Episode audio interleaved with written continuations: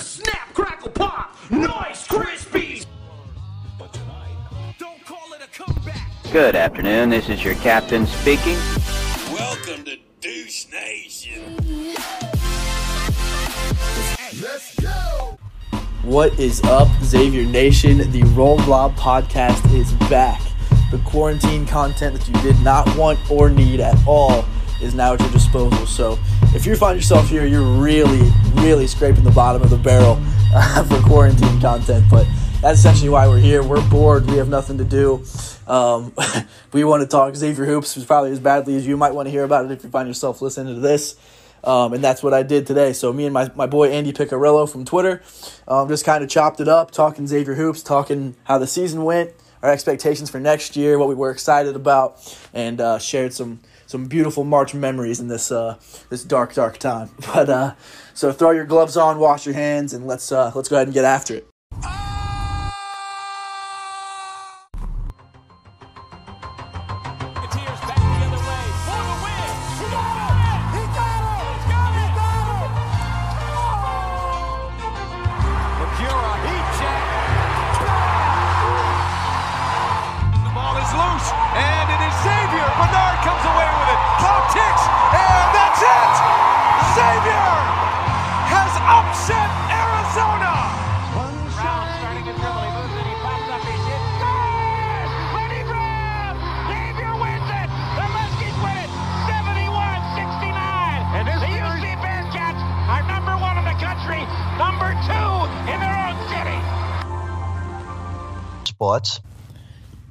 My conversation with Andy Piccirillo, where I'd say we stayed mostly on topic.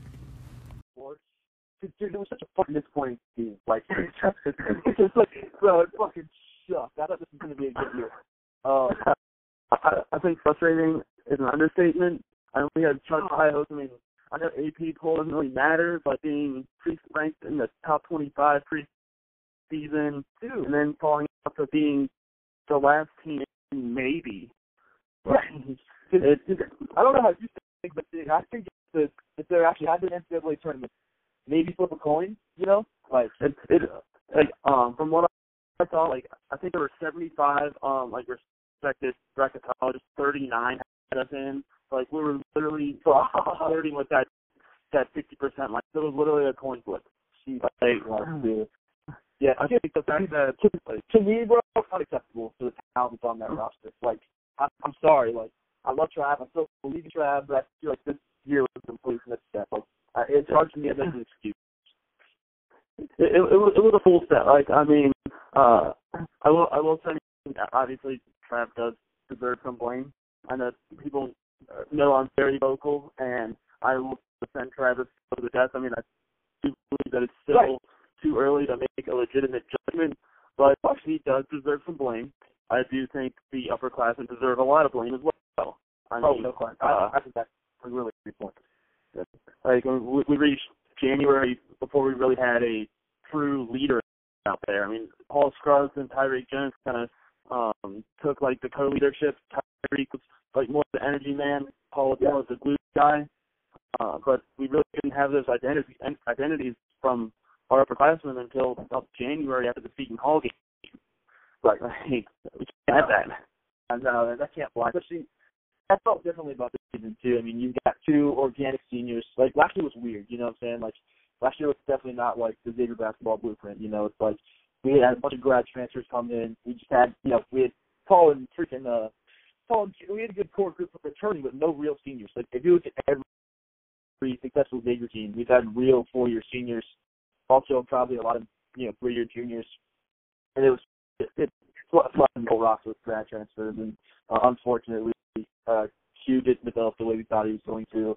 Um, it's, it's hard to. And I, actually, Q, I'm going to touch on Q a little bit later. Um, uh, Q really wasn't set up for success, like with his play style. Uh, uh, you're definitely right.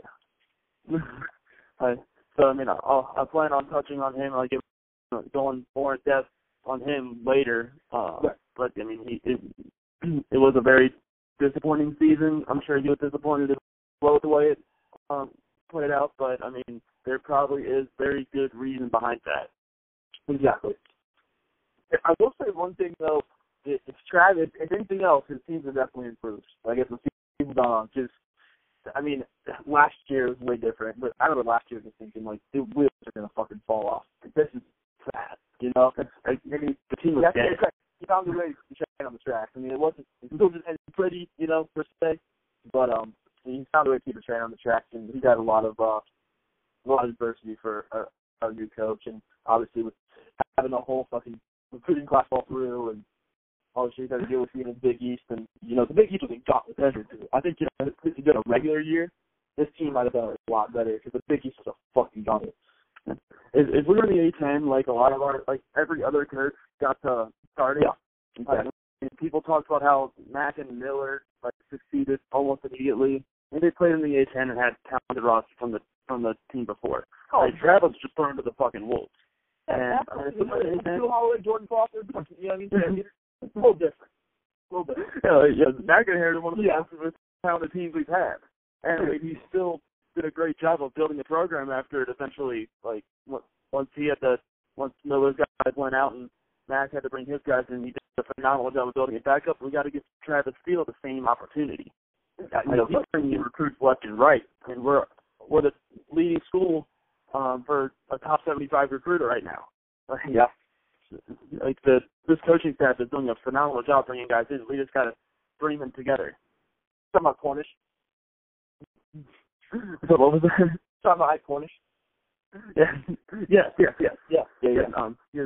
uh, Jonas Hayes is doing a Dude, he's a freaking dog, dude. I feel like every day that Jonas Hayes doesn't go to another school or like, like I, I don't, I don't know how long he can end up staying. He's a huge commodity, but dude. He can fucking recruit. Good God.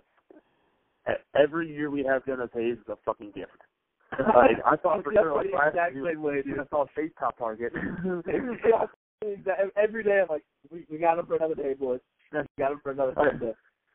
So anybody who hears this, anytime you see Jonas Hayes like post something about his family, I wish them a happy birthday. I don't give a fuck. Dude. I will, I will fucking give Jonas Hayes entire fucking family. I don't give a shit if it's like your fucking roommate from college, cousin's birthday. I don't give a shit. I'm Bring in more Toronto, I don't give a fuck. Happy birthday to Travis, uh, Jonas Hayes' sophomore year college roommate. Jonas Hayes is a great grandmother. I don't give a fuck. All right, Stay on the trail, Say baby. happy birthday, happy fucking birthday. I love Stay on the fucking trail, boy. it. Dude, actually, he's fine. I fucking love him, dude. He's fucking bad. And dude, Travis running a hell of a fucking staff. Like, oh, it doesn't including Uh, as well. And, and two, like, the pieces are gonna fit so much better, bro. Like, he, he really kind of had to scrape things together. Um, he did, bro. Like, I think we all expected the transfer, the transfers to be a little bit better. Like, Well, I mean, I, I expected a little bit more out of out of Bryce Moore. I mean, I, I expected he'd be a great three and D guy, but she was phenomenal on the D side. he had Like moments. defense was was not the grass. he was a pest out there. Good to be phenomenal on the defense.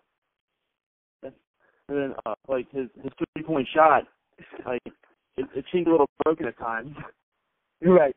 He it just, was, oh, God, it was frustrating. Like it was there a lot. I felt like he was gaining momentum, and then he just like correct me if I'm wrong because I was on a fucking warship for like three months of the season, but um, fucking trash. Um, but it seemed like he fell off for like over a month, and I felt like he was building momentum. He was playing good defense. He was shooting the ball well. It's all you needed to do. Just stand there and make shots. That's all you needed to do.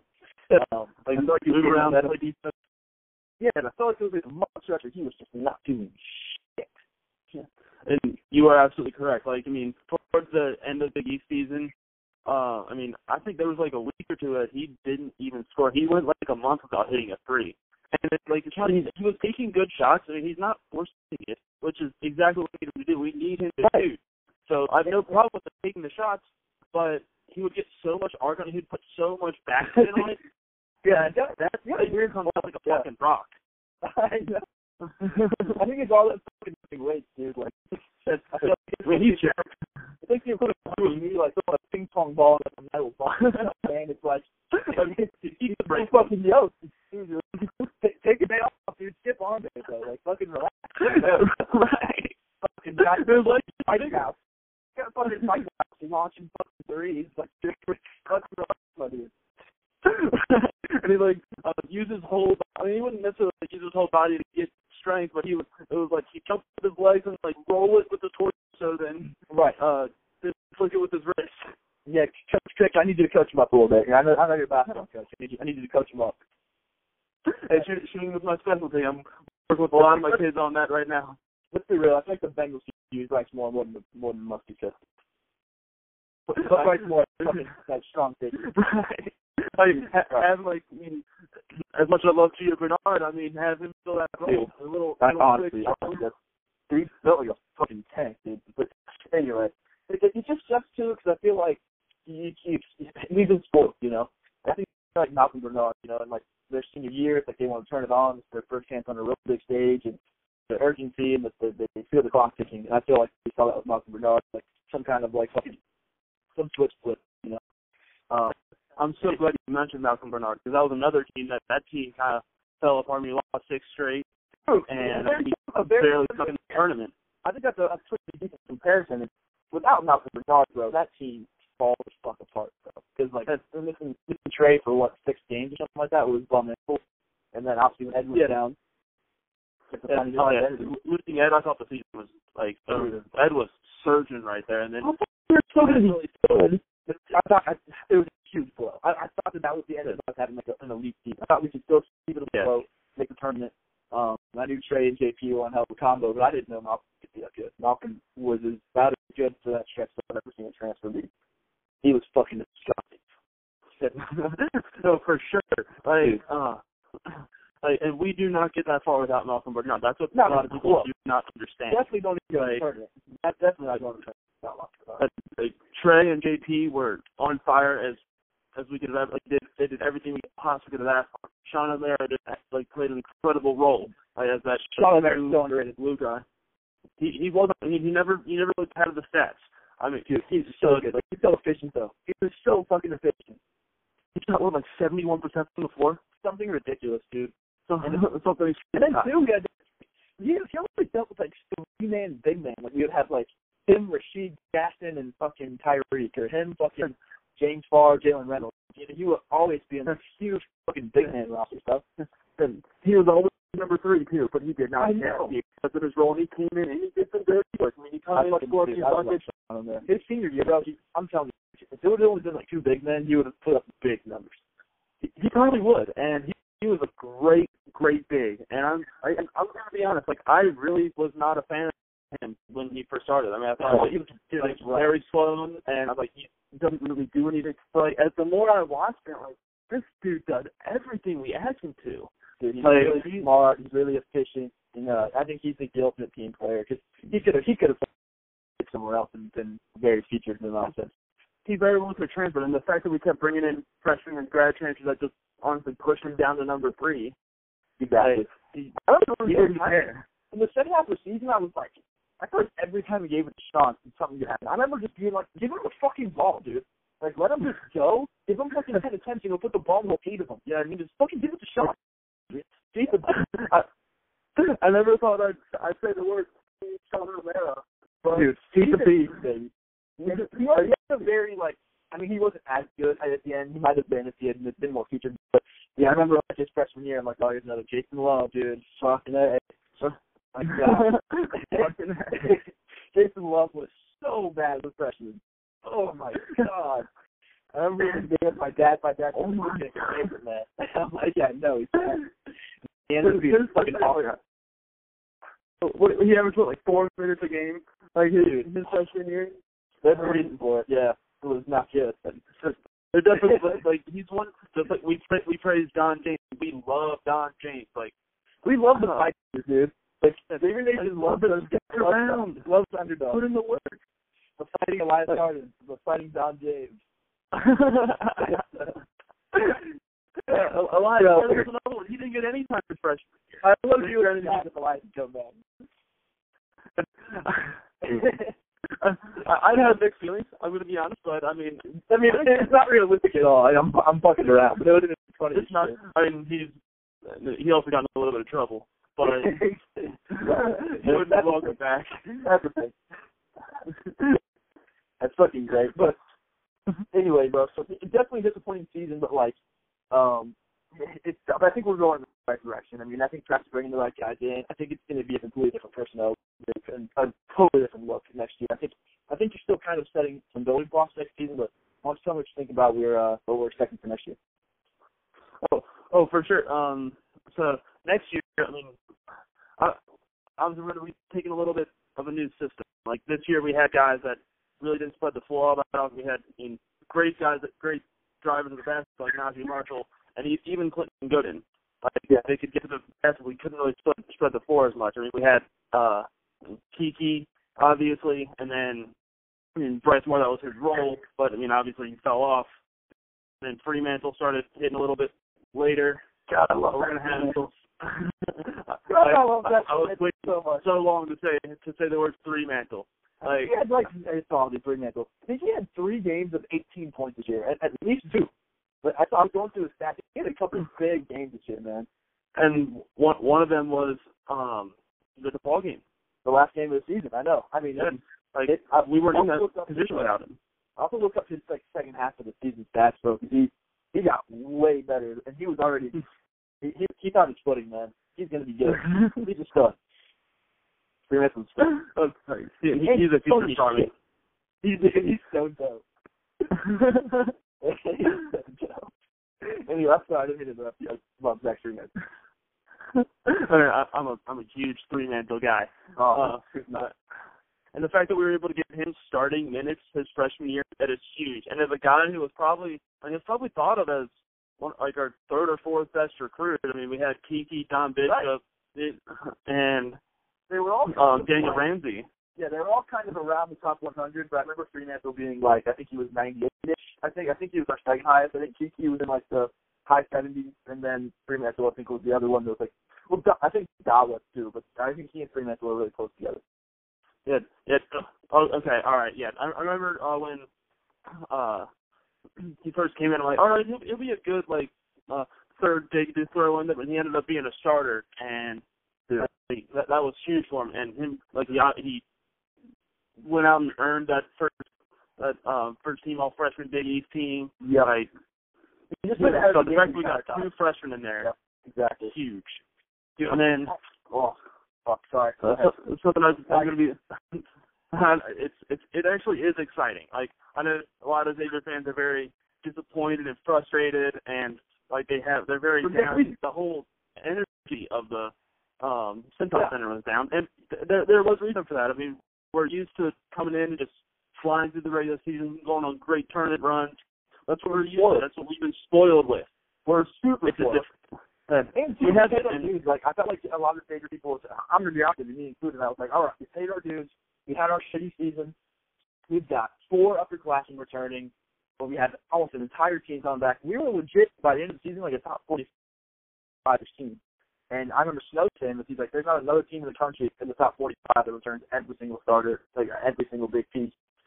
And I mean, they're returning. And the thing, you look at that roster, bro, it's like on any other talented, it's like it's like hell yeah, I would take Quentin Goodin or Paul Scruggs or Naji Marshall or Tyrique Jones any day of the fucking week. You know, and, like and that that that right there is an Elite Eight roster. exactly. I mean, from a, from a straight talent perspective, it's like look at the recruiting rankings. all- You look at anything now, any one of any gauge of talent you want to take, anything objective. I mean, if you have a roster with four fucking organic top 100 recruits, I mean, especially Paul Scruggs and Naji, they're both top 50. You know, and then you get them in as juniors and seniors. I mean, it, it's easy to have those expectations. And I mean, we we grew them up. We we had our tough season. They took their lumps. You know, they they learned how to step into a new role after we lost two of the program's best fucking players of all time. and, uh, and you know, I'm like, all right, Xavier's gonna be back. We're gonna get a get past all that bullshit. That was just a one year thing, and now we're gonna fucking start dominating, win 25 games, and you know, make Sweet 16 maybe. You know.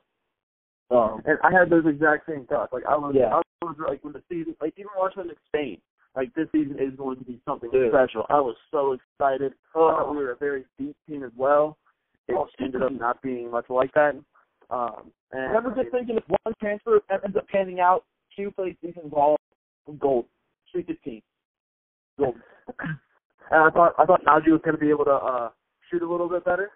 Um, and I, I I planned on him being one of the guys that we can stretch the floor with. Uh, And, and- and bro, this is a completely different story if Paul Scruggs doesn't get hurt. If Paul starts to get hurt, maybe we win two of the three games, and maybe we're not even having this conversation. You know, it still would have been a Paul little little get hurt. We absolutely win two of the three. I think Not so. gonna. I, I, we obviously beat the Paul. Like, Oh no question. we, we absolutely beat the Paul. the but I think we, honestly, I think we win all three. I think you might be right. I'm not going to guarantee you we win against Providence, but I think we would beat Butler with Paul, with Paul out there. And then that could have gotten you like an eight seed. You know what I'm saying? It's like a lot of us. Some people even had us on the the uh, not like eight or nine line. I, I Right. saw us more as like a ten seed. I think But, so. I mean, we were we were Have to the. The position we were in before that three game skid though was like, like what, ten-ish, ten, ten seed give or take. So if, we win all three of those, Most had us at a ten seed. yeah, I mean, some had us at eleven. I mean, Lunardi had us out, but he's an idiot. So Dude, I mean, fucking don't think about it. Him. What the fuck is up with Nardi's ass? God, Lunardi's a fucking idiot. It's a big thing. ESPN does not have the big, big East contract. He would be like a, a like an outlier from the average by like fifteen spots. Like dude, like every black just would have Xavier in like the fucking I don't know, whatever whatever the number is, thirty to thirty four range, whatever the fuck you fucking want to say. And Lenardi would have this like fifty two. I'm like, what the fuck? what the fuck are you on, dude? And then other Houston too, like Cincinnati, Cincinnati above us, and like they didn't beat literally anyone. And dude, they had horrible losses, and they had like two more wins than Xavier. Like, what the fuck is wrong with? I mean, it, it, made sense. I mean, like, So um, and they went on a little surge in the American Conference. I mean, and I'm really honest. I think Xavier and Cincinnati were on like very similar paths. I mean, they But were. we didn't lose I, the I whole game. were on the same line. And uh, the fact that they had the same amount of quad one wins and four more quad three losses, like Larry just he has, showed he has no idea what, uh, like oh, no idea what he's talking about. Colgate at home. Come on. You can have, you must be Colgate at home. You, you can't launch a three quarter court shot with six seconds. Seven seconds. Dude, that is the funniest highlight I've ever fucking seen, dude. That shit is so fucking funny. Oh. Jarron Cumberland. Oh, that's proud. I, I, Jarron Cumberland's really proud this year. and then the fact that like they were, we have two Cumberlands now, and I all all summer like we have two Cumberlands. One, one just flung one, like flung one full court with seven seconds left, and the other just fouled a dude intentionally Yeah. with two seconds left. It sounds like Jarron got it going. One tie. I'm still trying to get caught up on everything. And I was in a fucking cave just got out like a week ago. But uh God, that first half of that season for Cumberland was fucking awesome. Doing exactly what to do. Fucking London. It, it, was, it was kind of embarrassing. I mean, I, I will give credit when credit is due. He did uh have a great end of the season, but That first half yeah. was hysterical. And Oh, like whether he was injured or not, he was making mental mistakes. Oh, I can't have that with a senior. Jarron in street clothes and like talking shit on like on Twitter low key, dude. That shit was. The fucking the half court shot alone, bro. Oh my god, against Colgate. Oh, fucking pure gold. Pure fucking gold. Fucking fun. But moving on a little bit, let's get off the fucking negativity train here because we've covered it. Oh, for sure. Um, um, it, uh, even that's frustrating. So there were good moments this season, though. I mean, there, there definitely were some redeeming qualities. I mean, we had Dr. Marshall buzzer beaters. We won the fucking shootout. So I mean, it, it definitely wasn't a monumental collapse. It was definitely an, an underperforming season, um, but not a monumental collapse. So what were some of the, the moments that stuck out to you? So um, a couple of the best games we had. Uh, I mean, obviously that UConn game that was really the first one that was like we Oh. battled for so much adversity. We saw a Naji buzzer beater on the Villanova play. Yeah. Ended up that was our go-to play when we needed That- three, that game and it worked every time. That can fucking me after shout out to the fucking UConn fan base. Like, that that was a great start to what is going to be a very very fun in-conference rivalry, and it's going to be a rivalry based off of respect and fun and just pure shit talk. Their shit talk is incredible. Dude, that fan Like, base I mean, so shout out Noah players. That's a legend. so funny, dude. I fucking love that base. I can't even. I can't even lie. I fucking love it. Like, I, I, like they're- our best friends. There's even days that we hate them, but I fucking love them. Like, When when we play them, I fucking hate them. Like, I mean, like I, I told my my are- sister goes to Florida. When we played her, I told her you're not my sister for the day. exactly. That's it, dude. and they're dude, and they they're they're fucking ruthless, dude. They'll go at every single thing that they're gonna take to hear. So there's gonna be days when we fucking hate them, but at the end of the day, it's, it's all love. It's it's all fun. It's all love. I mean, yeah, what they're saying is fact. I mean, but a, a true factual shit talk like that, you can't respond. Like you don't have a good response. Like that, you have to respect that. You know, it's I think we have a lot of respect for UConn. If I'm fucking with them. I'm fucking with them. That's part of it's part of what Captain X does. That's fuck people. You know what I'm saying? Like, but at the same time, like it's it's all like fucking tongue in cheek. You know, like I know that UConn has one of the most decorated histories of any fucking college basketball program. I'm like so excited to have them in our conference. Like someone of that decoration, that I think that same brand program, is huge. Yeah. like having that brand, like they they were the fact that like they finally got over the high horse and kind of became a basketball focused school, and it's going to pay off for them so well. We, I mean, being stuck in, in the American, I mean, is like it's not uh, the worst conference, but I mean, even from the recruits said, like as soon as they went to the East, they started getting recruited after recruit, and they Yeah. after it was three, but right off the bat. And one of the things that said, being in the Big East is what sold me on them. Hundred percent. Like, it, it, It's weird that they could do better in that league, but at the same time, first of all, Kevin Ollie fucked. And then second of all, like when it gets rapid, bro, like once it kind of starts to unravel, I mean, if you're, if you're stuck in the fucking American, you're getting losing records. It's kind of hard to just like snap your fingers and make it all happen. You know, um, It- it's the Big East and the UConn, the Big East and UConn, you know, synonymous with each other. So, uh, that brand is. You've seen it on Twitter, bro. Like, yeah, I'm sure you've noticed too. Like, the second they joined the East and like the whole UConn fans it it felt like it felt like the whole Twitter like Big East like doubled, like just just from UConn. it's it, it it's probably like um uh, like all- all the big all the big like threads like even UConn fans are Right. getting in there and like that, it was all active and that's one thing I love about the Big East especially on Twitter is the fan base is yeah we talk shit but we all look to the Big East we all love the Big East like Oh, I love we would we would like I would want Butler to win any championship before he does like that that that's I mean But, but I mean, I fought for a lot. If it's not bigger, I'm rooting for the Big East. 100%. For sure. I, I jumped when when Kris Jenkins hit that um three to beat North Carolina. Oh, God. that was first since it's eighty five. I jumped I ran around my house. That was intense. Yeah, that That was was like crazy. and it, and I, it, it, I mean, their daddy, and it was Cookie Daddy making it on big stage. It's too. It's like I think it gives us that validation of like, hey, like we beat Villanova that year, you know. We did, yeah. And I feel like the back there was, was Villanova punching and punching. I mean, maybe not today, that year. I mean, I felt like we were just getting like Villanova that year, you know, like maybe they were a tiny step ahead of us. We were just we were right on that level, and it's like, hey, they can win championships with that formula. Hell, why can't we? exactly. And the, fact that 'cause before that season, I said, you know, Villanova, they, they just they really just shoot, they live and die by the three. They're not going to shoot that well for six games. Right. There's no way they win a national championship. Then they fucking did. And put my foot in my mouth. And Yeah, that's like, like, see that, like, uh, the- their their ball, which honestly, um, use that as a way into next season. That's something that we should be able to do a lot better last year. I mean, I think we will. A lot of, and it, it's something we need to do better, and we can do better, and we will do better. Like this year, I mean, that's what's enough now, dude. Like, it's, like, it's just hard to move the ball when like your whole offense is built around driving. You know what I'm saying? Like, we, uh, you know, five, none of them were legit shooters. Like, I mean, he was Carter Dash, Carter Dash, and I think it's Sonny Paul. You know, Carter plays with confidence, he can hit any three he wants. Dude, He was they're very confident. Well, scared half the time. I'm excited for his senior year, man. I think Jason Carter's going to be a player senior year. And I honestly, I, I think that he showed flashes of great basketball. I mean, he had um in that uh, Western Carolina game, like he was even outshadowed by Q of all people who went four for four from three. But he had a great game as well. And then uh, he had later in the later in the Big East, uh, like he had he had a few really really good games. But then he had flashes of the moments of have you ever played basketball before? I know, Like, dude. I just want to see him. I just want to see him be a little more confident. Like, give me like fifteen percent of that Naji Marshall selfishness a little bit. Like, give me just a Yeah. little bit of that. Like, he's involved, dude. I just think he's really timid.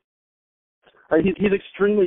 He played scared. He, he, he, you could tell he did not play in the Big East last year. He was coming No, from the exactly. Back, and it obvious. He has, Uh, he has the skill level. I mean, he has the athletic, like the athletic ability. Uh, athletic, the size as well. I mean, he could be a great scorer in the Big East. Yeah, better that's- than you. Just, just bro, like fucking put your hoops on. Remember who the fuck you are, bro. Like Jason goddamn fuck out there. Exactly. And as, as much as like, I mean, I, I I did talk a lot about Naji Marshall this year, um, but he really was fearless. He was never afraid to take that final shot, and that we should always love him for. And, and It's not his balls, man. Like say what you will about Naji, and he has he's not perfect, but without Naji, it would have been a much different team. oh, he's a far he is far from perfect, but he is as talented as they come. And if we can have Jason Carter just have that confidence and ha- have that fearlessness, then Jason Carter, he he could go out and average you know, next year for all we know. One season can be huge for a transfer, bro. Like I love those fucking the grad transfer. Oh, oh like I, got two years in, immediately. I know. Now, now we got one year Yeah. Under us, and we're ready for next year. I think he can be back. I think we had a similar situation with I think uh, Anthony Miles. Anthony Miles came in, was just decent his first year or two, and he had awesome, awesome senior year. Um, I think having that extra year for transfer is fucking huge. It, it really can be, especially in a conference a competition of this caliber. Like, I mean, the Big East is a dog fight. Every night in and night out. But we have two nitty gritty teams going at it, like and like even Villanova, like they pound the paint as well. Like they will go after every rebound. Uh, they're never shooting threes, but it is a dog fight down there. The fact that Tyrique Jones was able to go on the run he did in the Big East, Yeah, incredible. Like that's the the funny part right now is saying by the Tyrique Jones. That Tyrese didn't get like his like senior senior moment, you know. I- that he was probably the biggest robbery. he was fucking incredible. He was Uh, my favorite big of all time. Oh, for sure. Like he also from like his first two years, I mean, I kind of wrote off a little bit. I mean, I felt he was gonna have more of a Sean American career, like not very great stats, but I mean, he, was, Yeah, he was great for a freshman. I mean, I remember he had another game against Florida State. Like he had moments where I was like, "Oh shit, can this kid can. But he, he did. It was it was, it was his old his junior year. Like really got his body right, and I was like, "Okay." That's exactly. He became more athletic, and Yeah. he also great. Like, his touch wasn't great last year at the start, but his touch ability and his his touch on the basket was amazing this year. Like well, folks get involved in that with it. And the fact that he had a face-up game as well, Exactly. he turned into an absolute beast. And he, the he, was, he was just a catch and dump player. I mean, he had no. And he actually had a big freshman year for a freshman. But and he, he he was able to I think he was great position of getting that rebound. He couldn't jump the way he could today, but that just goes with losing that weight and turning that weight got into a- his year, bro, when he lost that weight, he was fucking full over these dudes. He was an animal. He was great, and he was he was even under getting those rebounds. Dude, and he's Tyrique is not six seven. Tyrique's like six five. But dude, his like standing dunks, bro, he was just fucking floats, bro. A lot of fucking Jalen Reynolds fucking vibes, dude. Like, oh my fucking god, he's a monster. I mean, you can tell he was a dog out there, and like I, I, there were some dunks he had this year that I thought were gonna break the backboard. Oh my god, I know. He's fucking vicious, dude. And then uh he he was an underrated shot blocker too. His he had some nasty fucking blocks. Oh my! Like I watched one of the highlights today from uh the um from the Lost Files on from down the Parkway. Uh, that the final seconds against UConn when in the first OT Oh my they god. they drove to the basket. Tyrique just comes out of nowhere just swats the shit out of That that. fucking floater, dude. That thing was up there too. Oh, that went to the fucking stands. He fucking batted that and shit, dude. Dude, him and Freeman was blocking fucking everything in that game. Like, oh man, like it, it's like we could do no wrong defensively that game. I just I really wanted Tyrique to have like a, March Madness chance. Like I I, re- I really wanted that for him, but uh, at the same time, there was a lot of people that were out that chance. Shout out to Dave. but I mean, a lot of people, I mean, Myles Powell lost that. fucking Dayton. Kamar Baldwin lost that. fucking Dayton, bro. Oh my god! I mean, oh god damn! it. I have a lot of friends with Dayton fans here, but I just really feel bad for some of them. They could go a hundred years in that regular season like this with the one fucking year with their kids. Right. That's Oh, exactly right. Like God. they they were one team. They had they were talented enough. They had the most, one of the most efficient offenses in the country. There was at one point where they had the most efficient offense of the country as far as shot quality and shot making. They, they were far away Dayton, dude. This is a big year for Dayton. Like, especially is like their, year. their national perception. I feel like they had a, a huge step in the perception, man. Anthony Grant, uh, a homegrown dude, he might stick around. If, if he sticks around, they are going to be a good program for quite a while. They just gotta get him to stick around. Dude, Yeah, they, They start, yeah, we'll see what happens with them. But uh, that, it was a huge year for Dayton. And honestly, if if they if the Big East was to expand, and it's talked about quite a bit, but and I think it is unlikely. If they, if they keep momentum, you have to keep in the conversation. I still don't think it happens. I still think you stay at 11. But if still the program has become so good that you can't turn them down, then maybe. Right. Yeah. It, would, it would have to be. They they they would probably insert themselves before we um before the conference invites them. If if they do get that good, come on in. We love competition.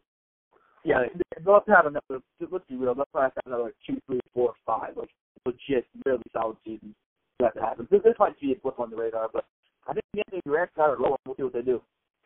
Oh, oh, for sure. And I mean, with uh, uh especially with like, um, I know there, are a couple of coaches that I mean, they've saved their jobs, or um, the coaching carousel probably, uh, like Shaka Thorne probably saved Anthony Grant, from any conversation of going to Texas. Very Like true. he probably saved his job. Um, Very and true. Beeline coming back, that'll take some, uh, that, that'll take some conversation away. So I think he's probably going to stay there for a little while. And if he can run three or four, five good seasons, then and Dayton could be a, a national prominence like in the near for the near future. Yeah, we'll see. We'll definitely that. They definitely have a chance. So, all right. So we're bringing in a, a pretty big class. We've got Colby Jones, Dwon Odom, and C.J. Wilcher. What are you excited about for the way the makeup of the team might look next year? With, you know, maybe a KyKy Tandy, Dwon Odom, um, backcourt. Uh, What are you What are you looking like for the uh, the blueprint of the, of the year next year? What are you excited for? So the the the thing I'm most excited for is the fact that we're going to have such an explosive offense and be able to spread the floor. We're going to be able to move Oh, the ball a lot more than we were this year. Like we um, watched one of the highlights from uh, one of the older years, from, I think 2004. That that ball movement attacking the zone. We're going to be able to do that again, and we're going to be able to hit quick threes. I mean, KyKy's got a quick trigger, and he learned how to shoot off the dribble as well. He kind of figured that out a little bit more toward the end of the year.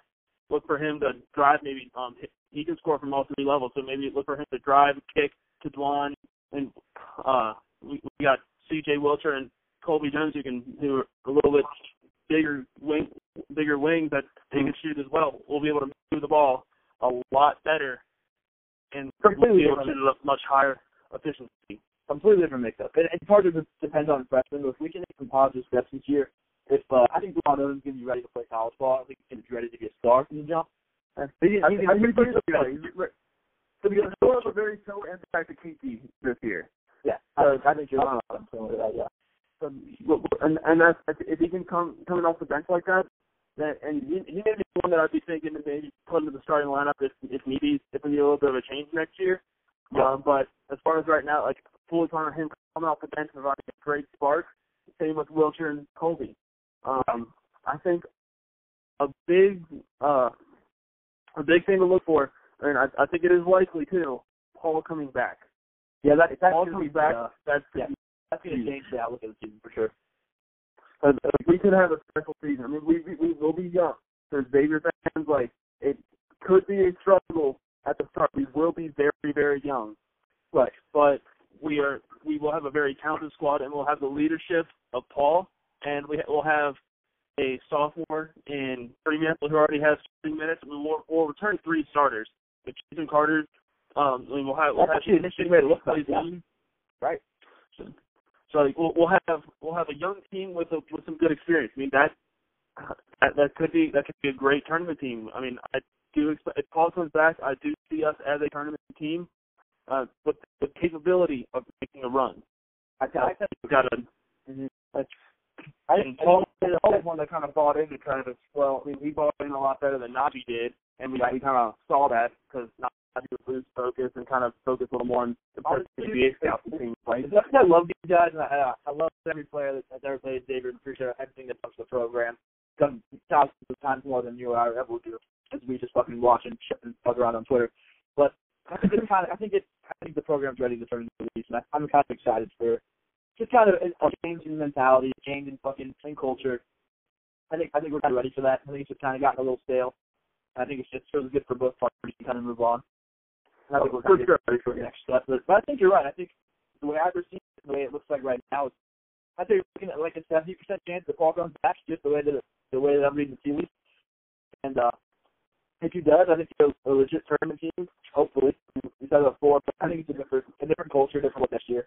I think you're definitely a tournament team with some upside. And if he doesn't return, I think you're going to have take your lumps, but you're also setting the table for a really good year stretch after that. So, But yes, if Paul's return, I'm like, will be probably the youngest team in the Big East. Um, so the Big East like again is going to be a Paul gauntlet. doesn't return, it might be a little weird. Yeah, I mean, it's, the Big East is going to be a gauntlet again. Uh, Creighton and Villanova are the preseason number one and two teams in the country. So, I mean, it's, it's definitely going to be a beast again.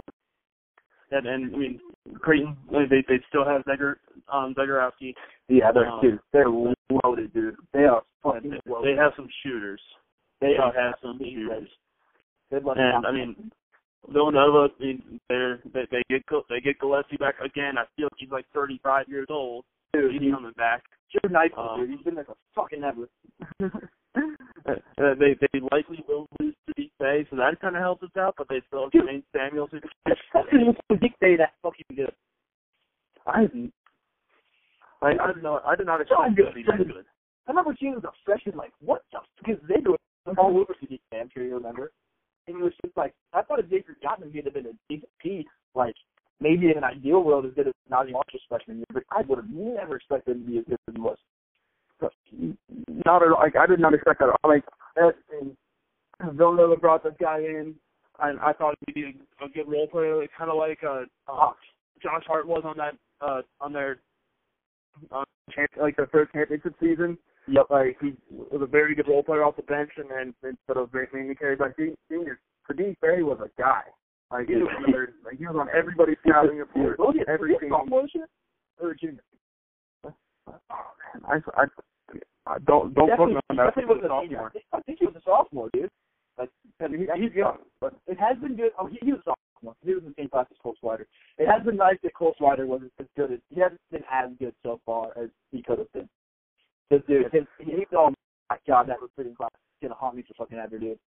Oh, brutal. Um, anyway, so what do you want to see X do in the transfer market, if anything? And, um, so th- I, I have three guys on my on my radar. There we Um, and Justin Turner. Go Terry. Bowling Green. Who we got? All right. Sorry, what? Who we got? So we got uh Justin Turner from Bowling Green State. Uh, Very he is right now the number one grad transfer. He, today, about an hour ago, he announced his top six. Xavier has made it. Um, we are in the top six. That's good. and uh, the other teams include. Let's me one second. I had I had it written down. do your homework. and so um, there's Missouri, Xavier, Marquette, Arkansas, Louisville, and Iowa State. Definitely some top, but okay. So um, and we we definitely got some competition. I mean, obviously, I mean we got Louisville down there, who's I mean, a, a bigger brand. I mean, they're Let's go to more that one. national program. not scared. If we- if we could take him from Max, that'd be awesome. Yeah, just do stupid ass dancers with John Brandon. I'm not scared of that fucking that bullshit. That video is so weird, by the way. So, Think about what that. You know, Matt doing shoes it up with Brandon. Have they been Oh. for a while? Uh, uh, so like I mean, they're both they're both around here. Their daughters are the same age. They Gross. they, they have some friends. Fucking gross. So I'm not gonna lie, I laughed a little bit. Um, It was anyway. It was, we don't need to. We don't need to talk about Chris Mack. Let's move on. right. And uh, so he, he's a, he's a six foot four guard. He's a combo guard. He can play like he can bring the ball, which will give Paul an opportunity to play off the ball where he is better. I think that's. I think that's Paul a good one. limit his turnovers. And the biggest thing um, Justin Turner brings is he can score from all three levels. He can uh, shoot. He can shoot off the dribble, which we did not, like we we haven't seen in a couple of years. We had none of that, dude, since Trevon Bluiett, and none of that. Exactly. Like he's got a quick trigger as well, Like he a and he finishes strong. Yeah, exactly. Dude, that sounds dude. Fucking I, he, he, he's my he's my number one guy. Um, as another another guy I'd like to see us bring in to help spread the floor is Alex O'Connell. Oh, he did not have a good year at all last year. Oh, oh, and on douchey looking white guy. we have not had like people probably like people may be able to bring us some some of this dirt on on me, but I mean I said that Alex O'Connell has the most punchable face in America. We need a guy like that. We, we, We have a guy like We that. need JP. Macura dude. That kid do a decent job. Uh, he, he he filled in the role not not so bad, but uh, I, I think we I think we need. Hanky was awesome in that role. Dude, Hanky was off. Dude, Hanky was super underrated, super fun. But uh, I'm all, I'm all in on the douchey white guy. Oh, like we need a punchable face. We need we need someone just thrives I've got to have at least one. Yeah, yeah, exactly. We got to have uh, at, at least that one asshole white guy that everybody thrives on it, and has. We need it. That's what the program's here. We're here, out here talking about stats and shit. We just need a punchable white guy. Like, you know, Jason Carter is not that. No, Jason Carter's not punchable at all. If anything, he's the opposite. I mean, he's a he's a teddy bear. He's huggable.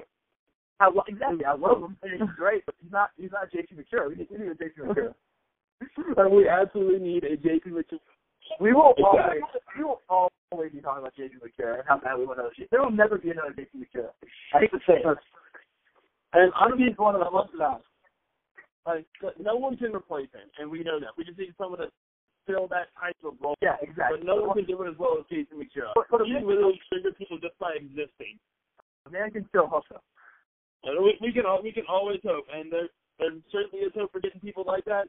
Come on, Jason Macura will go down in history as the greatest asshole we've ever had, and he's actually a good dude as well.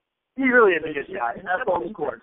That's the way that I think we both treat Twitter. It's like that's JP mentality. He's actually a good dude, but he's just having fun, dude. Like it's fucking basketball. It's fucking Twitter. Like let's have fun and fuck around. Like it's we're not that. We're playing a game. Don't take People it think too he's like a seriously. legit asshole. He's just fucking around. Like what? Like was that crunch? Fucking chili fist, dude. He'll trigger anybody with little man syndrome. God, dude, he's so fucking funny. Oh my god, he's so funny. Have you heard that story from uh, Chad Brendel? I think they did a post. Um, that was that's my favorite shootout of all time, by the way. That shootout was so funny. Um, Chad Chad Brendel was chilling in the tunnel after that game, and obviously all the shit went that went down with Mick, and then the X guys made their way back. And he said that when JP like turned the corner to walk into the tunnel, he had just the biggest grin on his face. Like the biggest, the biggest shooting grin. Like bro, like he like accomplished his like number one goal. Like Oh, the, the one game he got. dude, imagine a 23 year old and getting a 46 year old trying to fight you, dude. Like, oh my god. He got 24 years older than wanting to fight him, wanting to get in his face. I needed security. He's a fucking He's a fucking. And then he just fucking smiled. I was like, yeah. I did that. I love him. And we fucking won. I love him so. That game was so fun. Oh my god. It, it was a very fun day. I, fun. not gonna lie, I was very drunk and I had to go. I had to sober up real quickly to go coach a game. Yeah, But I was well on the highlights that day. so fun. You, you had the, all the always classic like Karen Cantor who would hit like two threes all season, drain like three, and all the fucking guys just bitching, dude. Like, it's, remember like James Barnes? Like, there's always a guy who's like who goes off, but normally doesn't go off, and they always bitch. It's so fucking funny. oh my god! Of course, we have those teams against us as well, but it's very fun when it's on your side. I, I just love the excuses. dude. Like you just love to make excuses. Like when in reality, you're just leaving fucking D1 college players wide the fuck open, and then and then you want to make excuses like, "Well, he's never fucking hit three. That's because people guard him, you jackass. Like you're a fucking idiot. Oh my god, I miss McCrimmon so much. Fuck that. I'm not feeling. It's, it's Quarantine got me my feelings, dude. Dude, I've been You're like, so bored. I'm so bored, bro. I'm out here making fucking my heart will go on videos with fucking Jarron Cumberland shooting full court shots. Dude, I don't know how you, I don't know how you're handling the quarantine. I'm bored out of my fucking mind. I'm playing a lot of Wii. Uh, keep me up and active, and it, it has something to do with sports. So Well, well, well, What, what's your what's your quarantine flow? A little Wii Sports Resort? What are we getting into over there? But um, really, what I've been doing, I mean, I've been I've been in class, so I'm I'm going to the Ohio, Ohio Media School. Uh, Yeah. and, uh, it's man, I fucking love it, dude. It's That's sick. I, it's, it's all hands on, although it's all webcam right now. But it's I, Ooh. professors are awesome. Learning learning some great new stuff about uh, being on the radio. And I actually just uh, one of my classes is a podcast class. And I was gonna say, bro, I feel like I feel like you're a natural with this. I was gonna say. That, you're out here Um, practice reps on this. Oh, for sure. And like, uh, I de- I debuted my episode last night, and uh, Really? and I'm doing this. I'm doing this uh, tonight. Mean, Today. You want to give uh, us, you want to give us a plug? But what's your, what's your what's your pod, bro? Like what, what's the subject matter? so it, it is all. It's just general sports. It's called the Basement Benchwarmers. It is Okay. something that a buddy of mine have it has like we've been talking about for a couple of years. Um, and this is a perfect opportunity having a little podcast class. Um, it's That's I, awesome. it's the opportunity to get it started, and I think I I haven't talked to him about joining me, um, but uh, like uh, I wouldn't be surprised if we if he gets the time, he'll probably funny. join me here in, in the I've had. I've had so conversations with my buddies. We've been talking about doing a sports podcast for years, and uh, never pulled the trigger. He he actually does one on the Broncos. I do obviously. I've done two episodes for, for Xavier or whatever, but um, that's so fun, dude. That that sounds like the dopest class ever, dude. Like you get to make a sports podcast and get class credit. That's dope as shit. Right, like it was just a ten minute uh, video on Instagram Live, but I was loving it. I was having so much fun interacting with it. So I I'm, I'm excited to actually make that legit, and hopefully, after I graduate, uh, the school me use their studios to record and keep that going. Dude, that's fucking sick. Otherwise, I'll just get an at home one. I'm glad to hear you're uh, finally way to stay busy, man. Because it's fucking boring. But uh, It's it's fucking awful. another plug though, dude, a that will not be boring today at fucking six o'clock Eastern. We've got the uh the Crawford's got a hurry game. I, I, I I was actually going to bring that up toward the end if, if you didn't. Um, six o'clock on CBS Sports Network. I have it recorded. Um, I, I, I have it set to record. So It's going down, man. And we get to watch the Jordan Crawford. Did you see Jordan Crawford up there? I have not I I've not seen enough Jordan Crawford highlights. I I miss watching him play. He was soft, pure, short, and he was acrobat up there too. Dude, his body control is insane. dude. Like that that's against Minnesota. Oh my I god, just watched exactly what I was saying. Yeah, dude, beautiful. Just soft. He really brought down to his knee, mid Oh, air, dude. and like moving away from the basket and had the softest like just kissed it off the glass. dude, I'm fucking wet right now, dude. Oh my god, that shot was fucking insane. He's so grateful, dude. Like, he, just pure country emotion. And I, I wish we would have gotten him for more time, but like it just sucks how good this game is because it's like one of the best video games of all time, and we fucking lose, dude. Like, oh, I know. it's just crazy, like how much perceptions change on it. I know me and my brother watched this game in 2010, so I was like probably 17, 17 16, 17, whatever. And we are just freaking the fuck out the whole time. Like, I don't know about you, bro, but like pretty much one soccer tournament, like start or like pretty much like 40% of the games, or actually 70% of the games every year. I don't sit the whole time, even if I'm watching TV. Like I do not sit, you know. And shit, a little bit I've gotten older, but especially when I was younger, me and my brother would stand. I was five, a five year younger. Um, we stand the whole time. We have like full towels and shit, throwing them at the TV, like freaking the fuck out, losing our fucking shit. I think we broke like three lamps that night. Like took them all the crazy ass shots, dude. Like I, my mom's the MVP for dealing with that shit. We were losing our goddamn mind. I literally flipped over the couch after the door got got hurt. Um, And um that's the exact game. It was such a hard like, after that whole game. Like, like it made me feel for the um. Remember that six overtime game with Connecticut? Yeah, Syracuse, I think. Syracuse, Connecticut. I think, the whole thing. Like that made me feel for those dudes because really that was two overtimes, and I was like, I remember that game ending, and I was fucking gassed, dude. Like, I was exhausted. I was like, God. that game took it. I pulled it out. Oh, brutal way to lose. It's such a phenomenal game, dude. Like, and then dinner with Justin Johnson just puts it over the top. like Gus Johnson, like he is Jesus. To me. Like for someone who wants to be a play-by-play guy, and that is You what can't I'm beat it, dude. to learn how to be. Like he's, I aspire to be a poor man, Gus Johnson. I if Gus Johnson is a fucking rich man or anything. like he makes any moment exciting, and like I love I would watch anything. Dude, if, if the Ocho hired Gus Johnson, their ratings would go up 500%. Oh my! I would watch Marvel racing. Gus Johnson commentating. Oh my god! That's one thing that makes March Madness so cool. One of the five million things that makes it so cool. I feel like all the announcers are good. Like every single. They really are.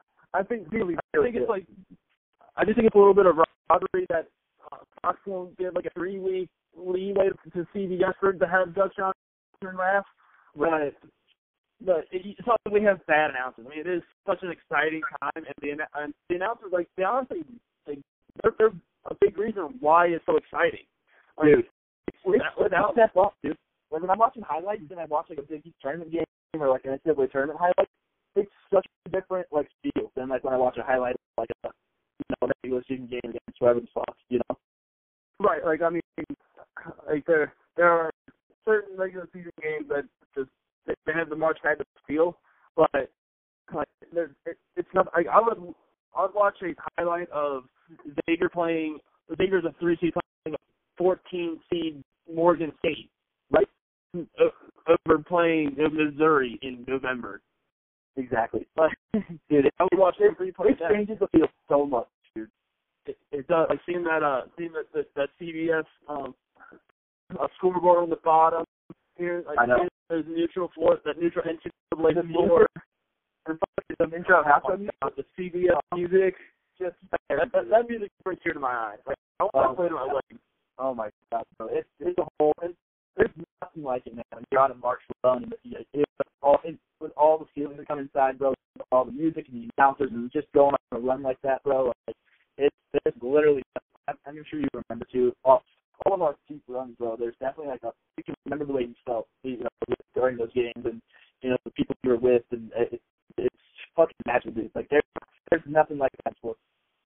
There, are two games that I will never forget how I watched it where I watched it and who I was with. And that is the Kansas State game, the Crawford got a hurt game. Oh my Even though we lost, like I will never forget. Being, it was like eleven o'clock at night. My mom doesn't sleep at like nine o'clock. So um, my dad and I were in the my dad brother and I were in the living room. He let us stay up past at that time.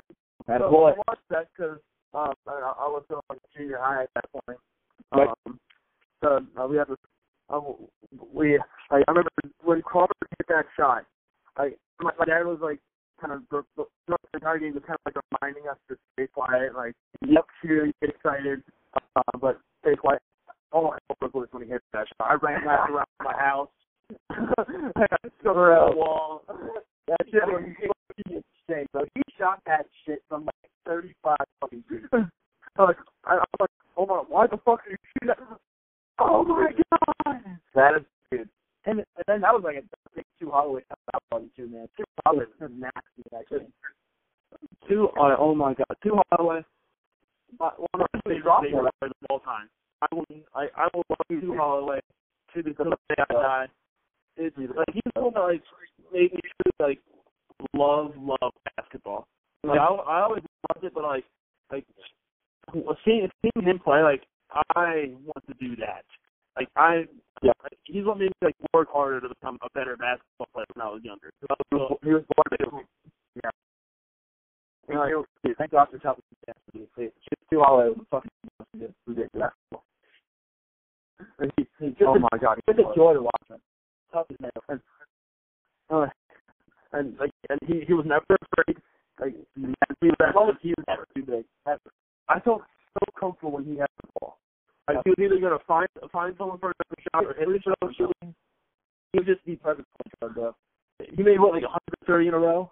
Dude, he was the perfect guard. That's something ridiculous. Ridiculous. Uh, I remember like I remember seeing his first match in like a year. I'm like, I I don't know what I just saw. But I Yeah, dude, never his junior senior year.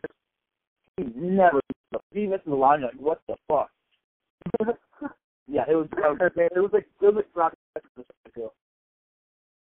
And I'll actually use uh, that um, free throw talk right there as a leeway into the third guy I want Xavier to target. Wow, nice circle back, my dude. That's like that, like that, that came perfectly. His, his name's Rich Kelly, a six one one seventy five points out of Quinnipiac. Uh, he, So you described me, bro. One seventy seven. Go ahead. he's little, but he's got a quick trigger. He shot 40% from three. He shot next close to 96% from the free throw line, Dude, You know that's and averaged almost 17 points a game. That's uh, he's, he's a good favorite fan base already. like, I mean, for a team, we struggled so poorly with our free throws down the stretch. That bringing a guy that shoots 96% and his, let me tell you, his shot is pure. Quick release. It's all smooth. He can shoot off the dribble. He's got limitless range. Like, I he's not going to come in and score 17 points a game in the Big East, but he will help us spread, the court. We may be lacking a little bit on defense. So, uh, we got like he, he'd be a, a great matchup guy, but Okay. coming in, have, have him come in and fill that Brad Redford role, and we all love Brad Redford to. Like, No, fucking a very, very similar guy, and he can. He's not. He's not afraid to drive the lane. He will never shy away from contact. There's. A, I was watching a little bit of, of his highlights, and he goes right into a six ten center, drew the foul, and he, he knows he's hitting those shot, those foul shots. So, like, he's Yeah. never afraid to drive that lane, and he can finish. I fuck that. So, Rich Kelly had a point attack. I, I do. I really want Xavier to target. Good, good, good, good fucking homework, my man. Bring it to the bring it to a local ball podcast. To the audience of twelve. I get on you. Hey, those twelve people are going to get educated. Yeah, that's nice work, man. Nice work. I think we mostly for the most part covered it. Um, the only thing I was going to ask about was if you're down for the '90s throwback or not. Uh, I'm sorry, say it again. Are you down for the '90s throwback unions or no? Dude, a 90 for like I'm old that X. Like I, mean, I was born in '94, so I really didn't get to experience like the, those Yeah. jerseys, but like seeing things, I am totally down for that. Like Dude, going, going back first jerseys I can remember. Like I was probably seven or eight when James Posey was playing, and I remember those were the first games I can remember with James Posey. I remember those. They, they got to be the gray ones in my opinion. Got to be the gray Reeboks. Oh yeah. I remember loving those uniforms, dude. Uh, you, you're talking about the ones that uh, like uh, Posey wore. Um, he will. Yeah, they got the, the too, X right? on the they got the X going on on the waistband. They got like the one circle on the one side, the other side just has the big X on on the side on the side or whatever. And then like the the font has like this huge X that like kind of tape a little bit. like the, oh, that's an all-time classic. That's the running man. Like those will absolutely win, the- win the hearts of Xavier Nation. I mean, we could have eight uniforms next year. Dude, I believe that would be the choice, and I'm not being. I don't feel like I'm being that biased. You're at some of the best uniforms in college that. Like, oh man, so Our uniforms we are really, so really fucking do. clean. Our uniforms are so fucking clean. My my favorite one was the gray ones that um the Tu Holloway like Tu Holloway jerseys 2011. Yes, dude. Oh my god, Like, light was to my bed. the light red ones. Yes, yes. Oh, dude, so fucking clean, dude.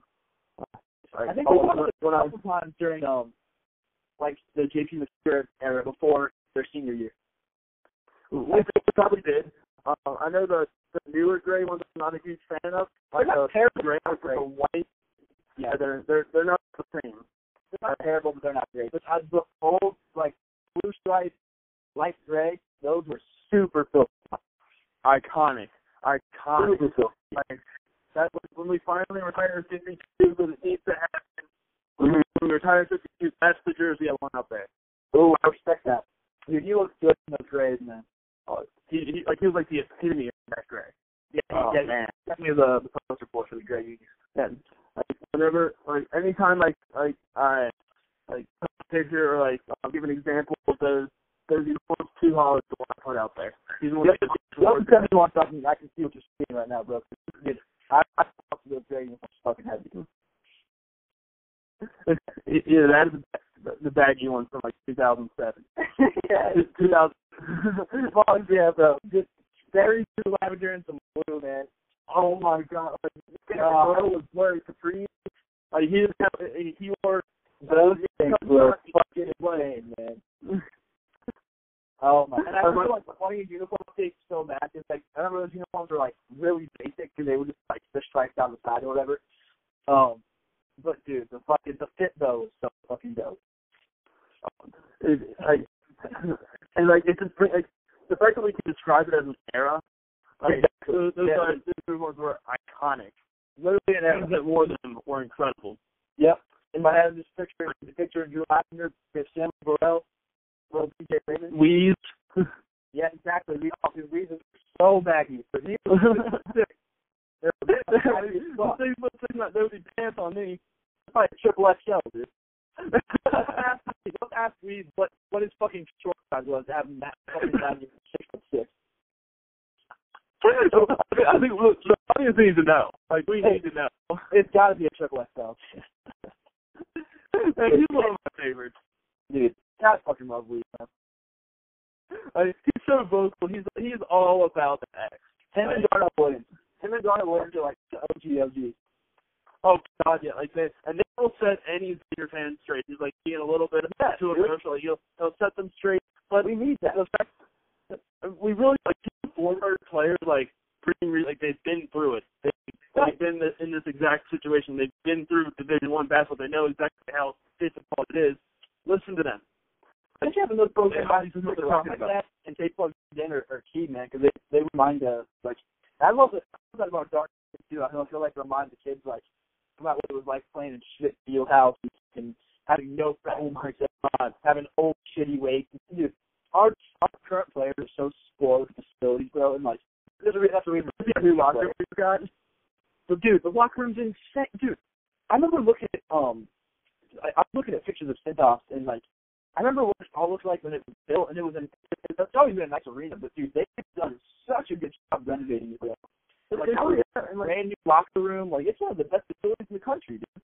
It, it, it, like, and, and it's really helping with. It is really helping with recruiting. It's making a whole like feel like it feels like a legitimate major basketball. Oh, I know. Oh, no, like it, it's a and it's it's like not too big. I mean, I've been inside like the Young Center, and I mean, it, that place isn't built up. It's quiet, but like Right. the Cintas Center is It's always facility. It is, it is a phenomenal facility. I, I would not trade it for the for the world. Dude, ours We is think it's perfect, bro. Like, we don't need more seats. We don't. Dude, it's perfect for what it is. It's fucking perfect. And like there's there's even plenty of standing room. Like, people just people, and with with that beer deck up up top, Yep. like people like more than half they're not gonna complain about standing up there watching a basketball game with the craft beer. Dude, it's, such, it's such a good atmosphere, bro. It's fucking, it's fucking incredible. I can as long as we can get everybody hyped again. dude. I know. I'm just all the old people. It's literally fucking perfect. Right. I I I'm gonna say like I I went I've gotten the lower bowl a couple times last year. I hated it. God, dude, it's just a fucking it. old rich fuck, dude. God, they're so fucking. annoying. Why can't they all be like Danny Sue? I know. We need more Danny Sues. I know. I wish they were. They're old fucking piece of shit. I'm gonna call it. it. you might get a couple claps out of them, but you're getting no action from those dudes. Right, and I want people. I want everybody standing. I want everybody. Yeah, bro. Down, no matter what age you are. We need a Xavier Twitter session, bro. Like, we've got our fucking like. Have you ever been to a Patriots game? A, a Patriots team. Yeah, like no Patriots. Indiana Patriots. Oh, Pacers. game. I, I had been to one Pacers game. It was actually with Leighton uh, and his dad. and They got that on. Leighton Schrand. You when you a Pacers game with Leighton Schrand? Um, my brother and him played AAU together. You're gonna come on my podcast and flex like that? You're gonna come on my podcast and fucking name drop Leighton Schrand? Are you kidding me right now? Uh, I, I am. I am. I really am. I'm totally fucking. That's fucking hilarious. That's, that's, that's awesome. Dude, keep telling me your story about your Pacers game with Leighton Schrand, please. It's like I have Um, nothing to do when you hear about Leighton Schrand.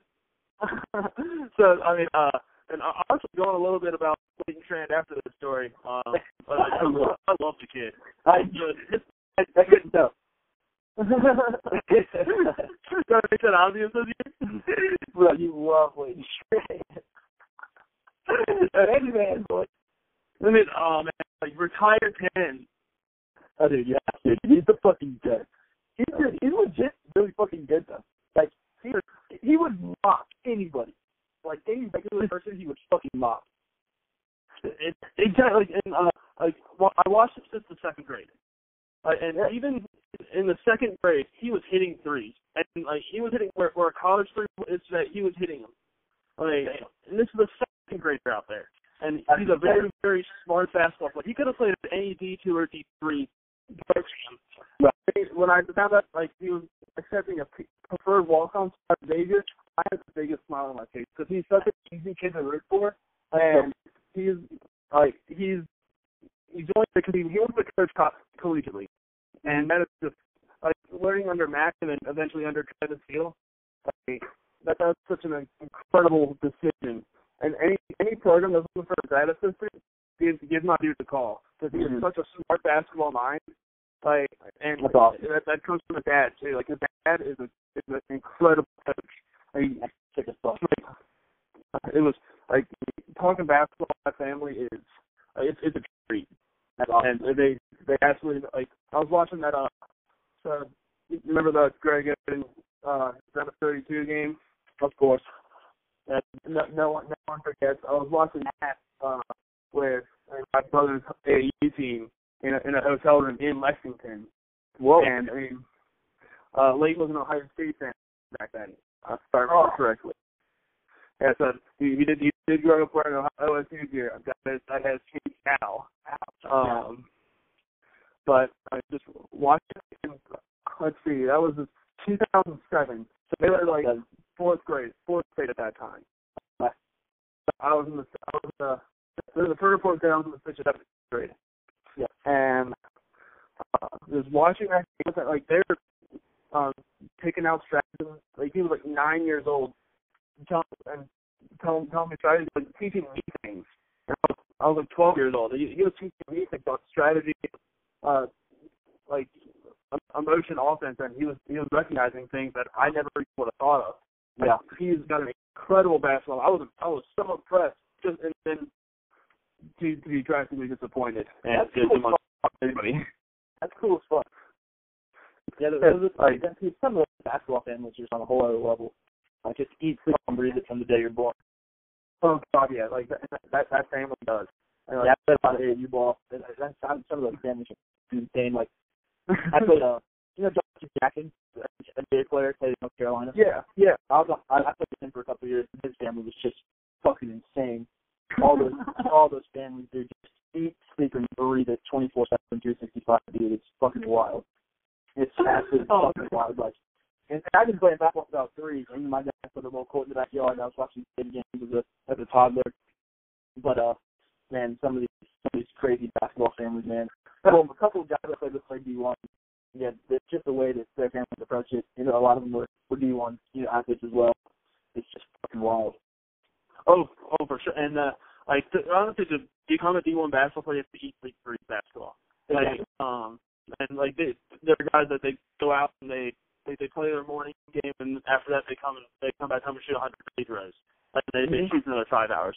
Uh, Yeah. Actually, one of, a guy I played with in high school, my senior year, was an eighth grader. And, like he's an absolute prodigy.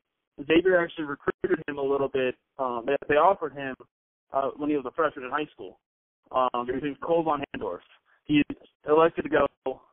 Um, he he declined the offers from uh, Xavier UC and Pat Kelsey at Winthrop and um, plays D2 at Fairmont State. That kid was out.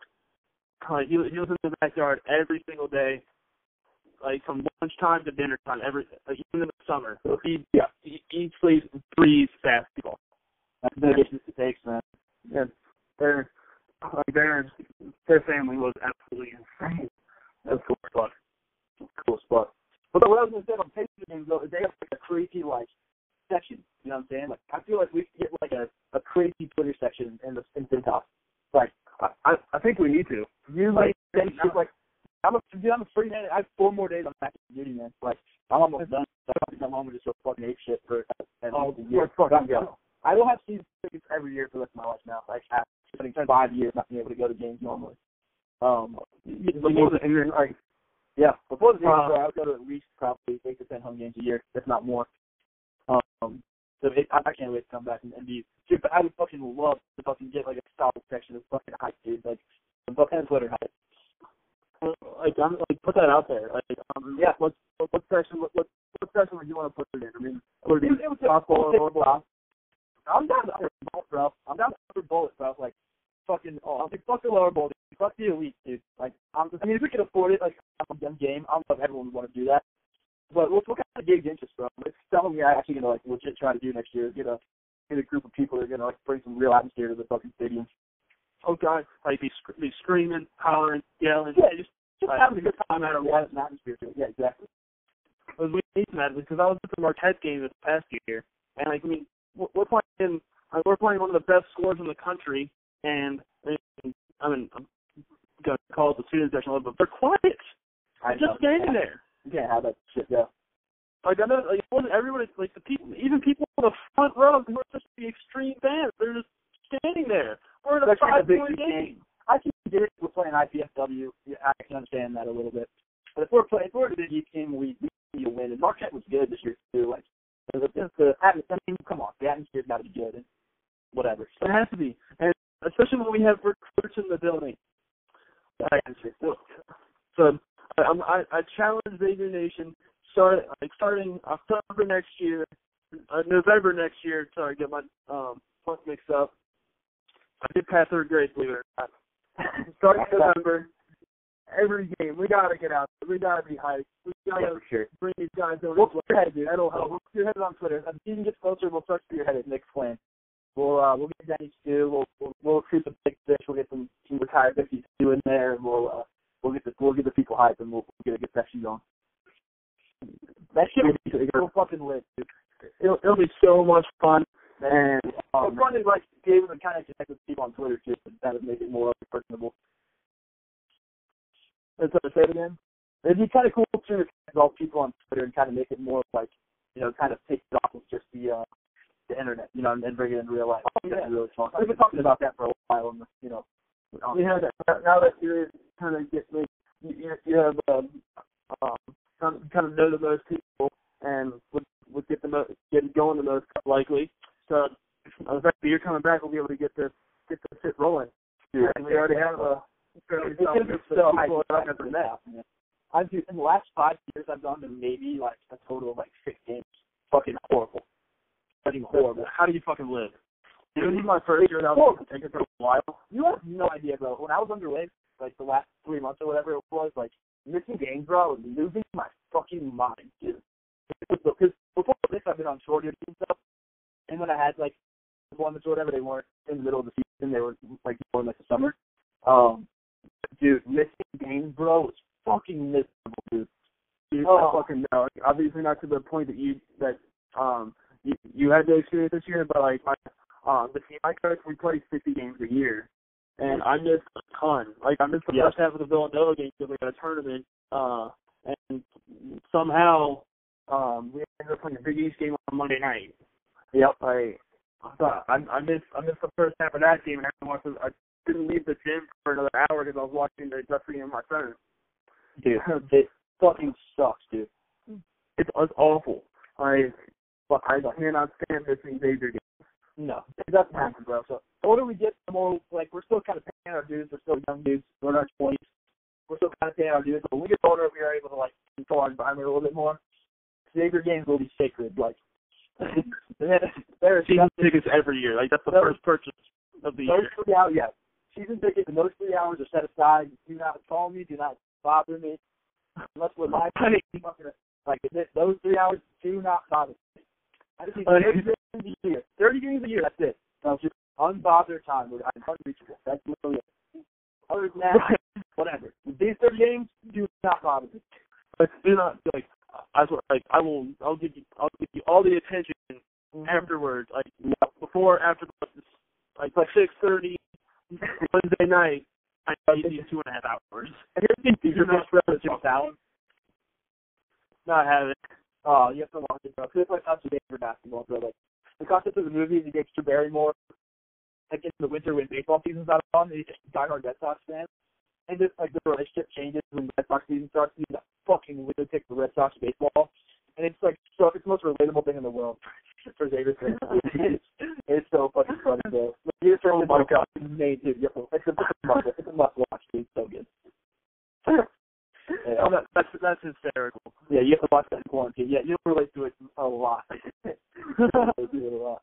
It's so funny. And then like he has this moment where he's like, you know the Bill the, the Buckner game, the the Red Sox, I think the Red Sox game, like the, the Yeah, Buckner was between the legs. Like Paul posted that shit on Twitter. With, like he's just he's sitting in his room watching the Buckner game. On he breaks up with the girl and he's all depressed. And he's just in his fucking room, just like on repeat, just watching the Buckner play. It's like the worst play for Sox history. And I, I remember like that was me like after the Wisconsin loss. I'm just sitting there all depressed, like I hadn't shaved in weeks, just like repeating the fucking Bronson Koenig shot. just drowning in depression. Dude, it's so funny. My best friend knows exactly how to um be under my skin, and all he used to do was pick Bronson Koenig from the corner. I got to the point where it doesn't bother me as much anymore. But there was like a solid two year stretch where if anyone does that shit up, I'm shut down. And I'll, I'll, I'll, I'll I, I remember sitting there after seeing that go. Like I, I was so pissed after the conference call because Oh. anytime someone brings up the game, I'm like, the game's not over. Evan's thundered at the line waiting for his free throw. It's, it's Like, so hard it's it's so hard to talk about. I, I honestly have to day have not really talked about that game really. Uh, I, I probably probably talked about it a lot, but I just remember sitting there in depression for two and a half hours, like just fighting back tears. I did. I I, don't know what the box TV had. I, I was just I just sat there like, the next like, hour and a half. Was it was that actually real? Like that actually happened? Yeah, I was waiting to wake up. Like that, I and like the worst thing is like you see that go in and there's nothing to fucking do about it. Like it's over. It's literally uh, that, that's what Mackey's always talking about with like the finality of the season. You know, you, you do all that work, all that practice, the whole season for one moment. You know, and it's all over. It's all fucking over. And I'm not gonna lie, the next year with Florida, um, put one in like a flitter from three to Oh my God, yes. second round. I was excited. Sweet justice. I laughed. I fucking hate Wisconsin, dude. They're, Like, I, I don't know. my My top five for I Wisconsin. hate Wisconsin. Hey, Honestly, and it wasn't even because we lost; it's because of how they act. Dude, they Like, suck. I really hate Wisconsin. They're, They're dude. And like, I mean, hate Wisconsin. and like they'll they'll talk about how they got robbed in the Duke championship game. Yeah, No, you didn't. Fuck up Wisconsin. Like, no, the fuck you didn't. were lucky to get there. Wisconsin. Shut the fuck right. They're so full of shit. Oh, dude, fucking A. Dude, I think we should, uh, I think we should get out of here. We've covered most of it. Um, and let's enjoy some fucking Jordan Crawford memories. All right, six o'clock tonight, CBS Sports Network. I'm fucking ready. Let's go, baby. Well, I really appreciate you coming on, man, and, and talking with me for almost an hour and a half. I really appreciate I really appreciate the invite. I was I was honestly a little honored to be here invited to the Roll Blob podcast. And Dude, it's, it's definitely like clout. I- You're probably going to gain a whole, uh, a whole two or three followers. So be prepared. Yeah, Uh, be prepared. I'm ready. I, I'm, I, I know you're right. I know you are. But you were- you were awesome, man. I really enjoyed talking to you, and it's uh, we'll have to do it again sometime. Sure. Oh, for sure. Anytime you want. I mean, I I, I got free time.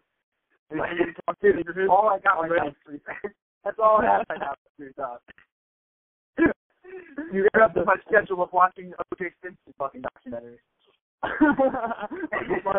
I'll let you get back to that. That's, that's the spring meeting of your day. I think there's one, one thing to forward to. It's a stringent schedule, man. It's, I gotta stick to it, you know. It's tough.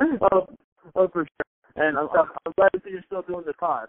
Right. Dude, I, know, we all back into it. It's, it's stupid. It's not being on Twitter for that long, man. Like, I mean, there was nothing I could really do. I'm stuck on the boat. Still fun. You're you're in the middle of fucking nowhere. Like someone- someone even asked, like, "Is Pat still here?" Like, I mean, he's I know. in the middle of latitude 46. Normally, I tweet and read it, and I'm tweeting fucking 50 times a day, so it's probably really weird to tweet like two times a month. Um, Already after four in the morning. yeah, exactly. But it, dude, we were 17 hours behind. So like, when it was like, when it was like, I think I think when I woke up in the morning at seven o'clock, it was like, uh, like 10 o'clock at night Cincinnati or something like that. So like, it was completely way off. So like, when I was on the internet, and I worked nights too. So my whole schedule was fucked up. So God, yeah, dude. Dude, I dude, I can't sleep right now. Bro. Like, I have not been able to sleep. I I had a 30 hour flight all the way back home, like 30 hours of travel. Um, that's why I think I've grown around all over Asia and shit. Um, so yeah, bro.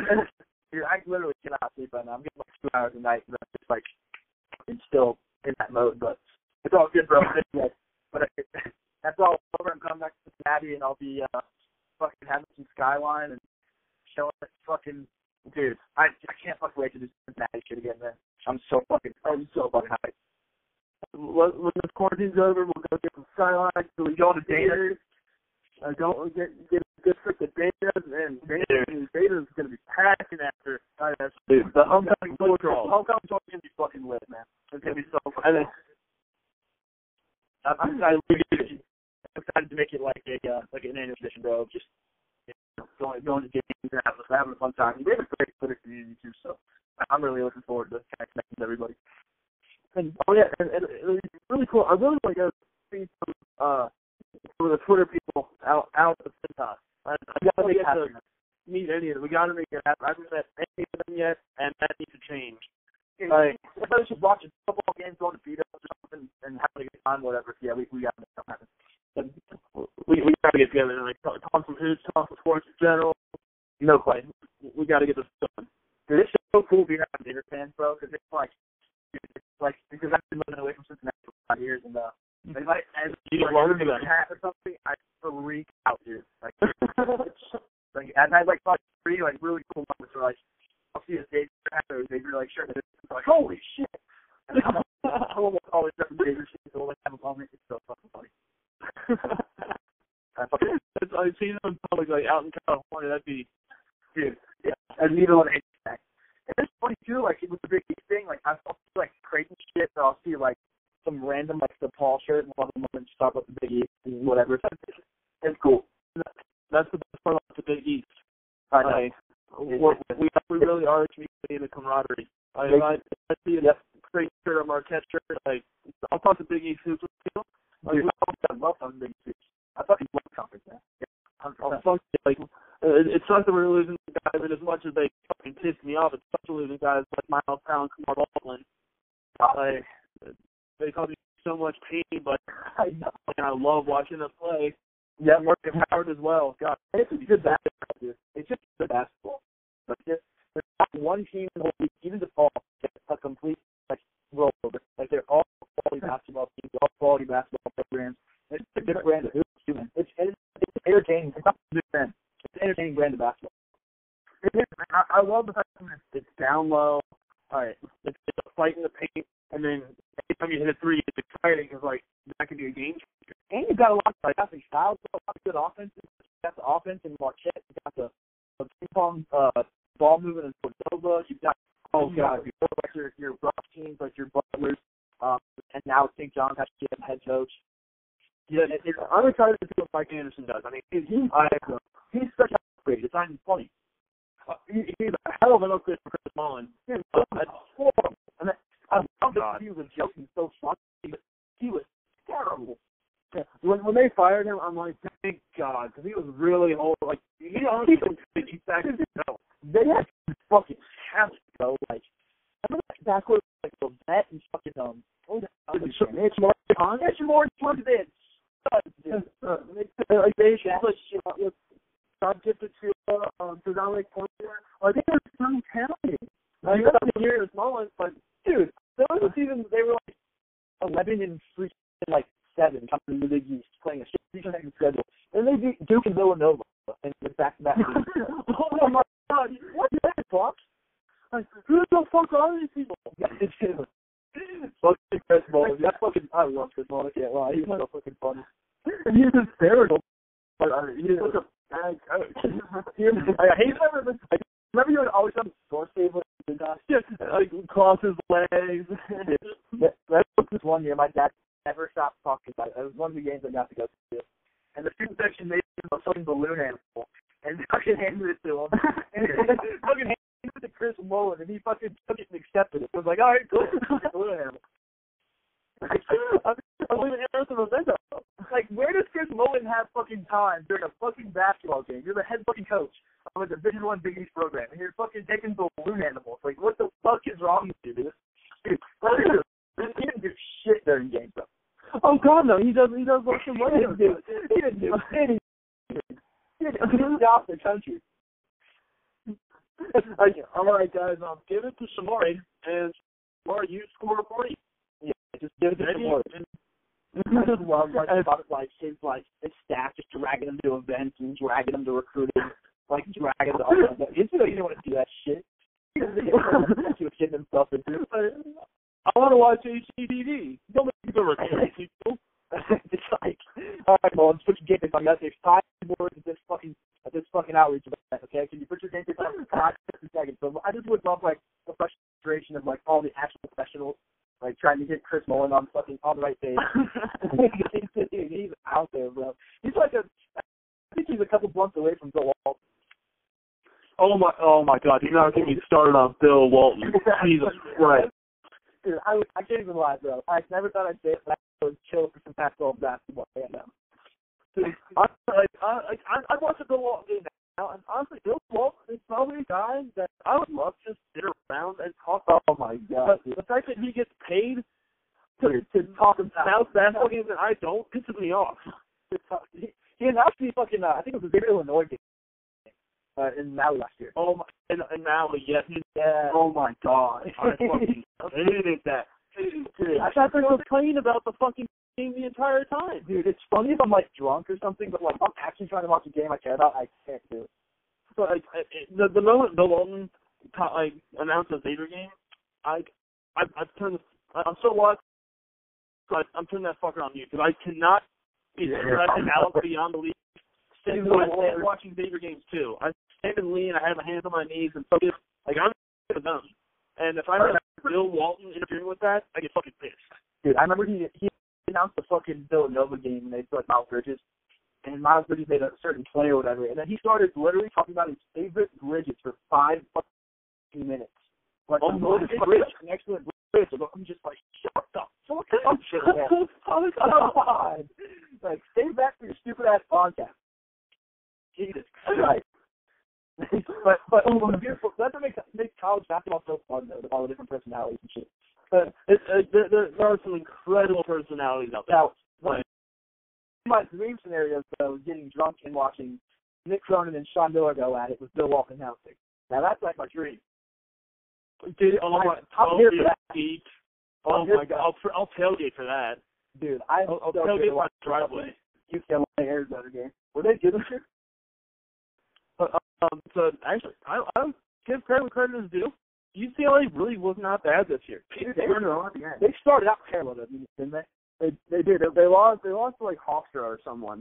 Yeah, I think they had a real bad loss. They were really bad. But I was like, Mick Cronin kind of turned them around. Yeah, they were huge. Like, didn't they win like six, seven straight in the Pac-12? Yeah, they, they gave me won the Pac-12. Jesus. Like, I, I'm doing they. He turned into a I, crowd team somehow. I haven't picked the stand from Mick Cronin. I'm just glad he's still a thing. right. I miss him so much, though, dude. God, he's so fucking competitive. and it's, it's like ah. so different, like because he was like the epitome of like Every what we saw of UC basketball. Like Every he was perfect. So much. He was perfect, bro. Like the I perfect. couldn't train a better UC coach in a factory, bro. Like, he was literally perfect. Oh, like, yeah, like the, the the little man syndrome, the, the fact that you know like you can interview the fucking excuses, the fucking temper tantrums, bro. He was the best. bl- blaming shit on his players. And talking about Benadryl after you lose the biggest game. like, dude, he's the best, man. I, I was I was so pissed like when he left and then they hired John Brannen because I'm I'm a big John Brannen guy. I like him a lot. I just I. I I like met him a couple times. I, I, I've met him a couple times. I've met, I, I, I met his daughter. I was actually uh Yeah. um shooting around with his daughters a um a couple months ago. Uh, It was and- a shame. Like, it was a shame to bring in a non-hateable UC coach. right, like like leave a likable guy who's actually probably gonna do a very good job. Yeah, to say It's honest. It's, it's honestly good for the rivalry though. it is Like- good for the rivalry. I, was, I, was, I wanted to be something like Frank Martin. I, I wanted to be like a Huggins tree guy. oh my God, yes. Frank Martin would have been great. I would Like Big Van Exel. Yes, dude. I, yeah, I would do. I would have loved Nick Van Exel. Oh, that He was awesome. pissed when he didn't get it. I know. He was so There were a lot of people that were mad about the, the hiring. Taylor being one of them. Dude, that was Like, so oh, funny. they just pissed off What Taylor did- because they just. What did give him an F plus? Oh, yes. He picked up like an F plus. What the fuck is an F plus?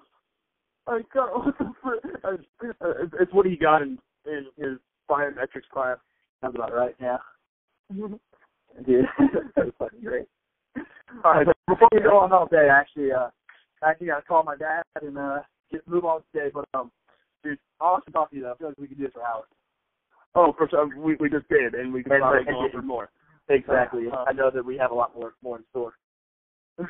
well, absolutely. I really appreciate you inviting me on, and it was it was an absolute blast. I'd love to do it again sometime if if presented the opportunity. And Dude, let, absolutely. let's go Lex, baby. Just wanted to give a quick shout out to Andy Piccirillo for coming on and chopping it up with me on this podcast for an hour and a half. Really appreciate it. It was really fun. Hope you do it again. Uh, also, a shout out to the coronavirus giving me the time to do this. And uh, Xavier Nation, hope you have a good day. Let's enjoy some some Jordan Crawford memories and Tu Holloway.